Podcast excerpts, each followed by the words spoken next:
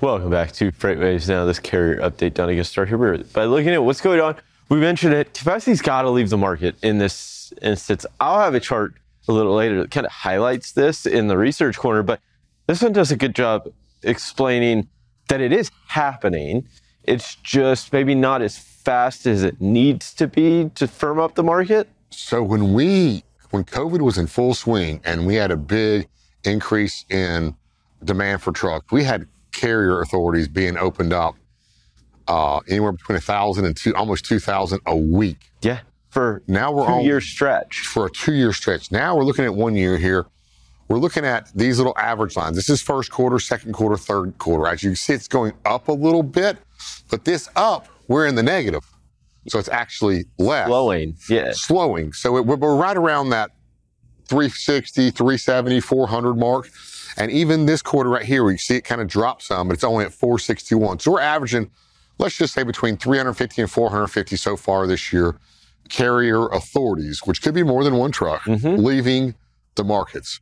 Well, if you look at what happened on the inbound or intro over two years, at this rate, it's going to take about six years to get back to even. Yeah. Something's got to give.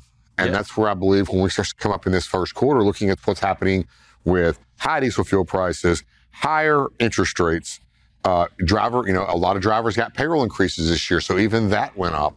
It's a lot more to operate your trucks right now. And rates are bottoming, hitting, hitting record lows. Yeah. So this will speed up. Yeah, I mean, and you kind of see it in this. You've seen two sizable drops so far this quarter, right? One in the beginning of October, and one.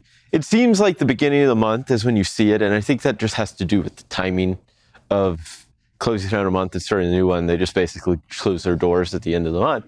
But I mean, you look at it. I mean, this most recent week, 755 net exits from the market it's not even close to the lowest we've seen this year, right? I mean, we talk, I'll take the holiday out because we're going to see a dip like this, and I would, is going to sound bad, but you almost hope it's larger than this one this year because it almost needs to be. And some of this, though, could be the maybe the authority goes inactive when their insurance stops, Yeah.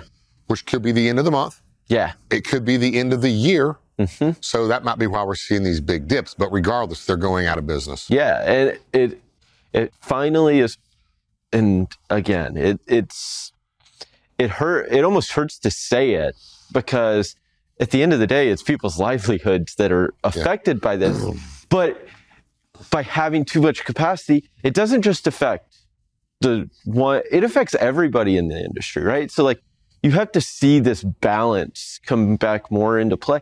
The issue is it never really comes balance, right? We we overcorrect in both directions. You have a lot of owner operators that are canceling their authority and they're trying to sign on these big companies as owner operators. Yeah. And that's still continuing to happen a little bit right now. But that will also come to a stop. Well, yeah, I mean, because these big companies can't sign on too many because they normally treat their owner operators a little bit better sometimes than their company trucks. They have some priorities that, that they may get over company drivers. But if those company drivers, uh, if the more you sign on, those company drivers get less and less average miles per week, or they're not getting the long hauls or the 800 mile runs because they're giving them to the owner operators.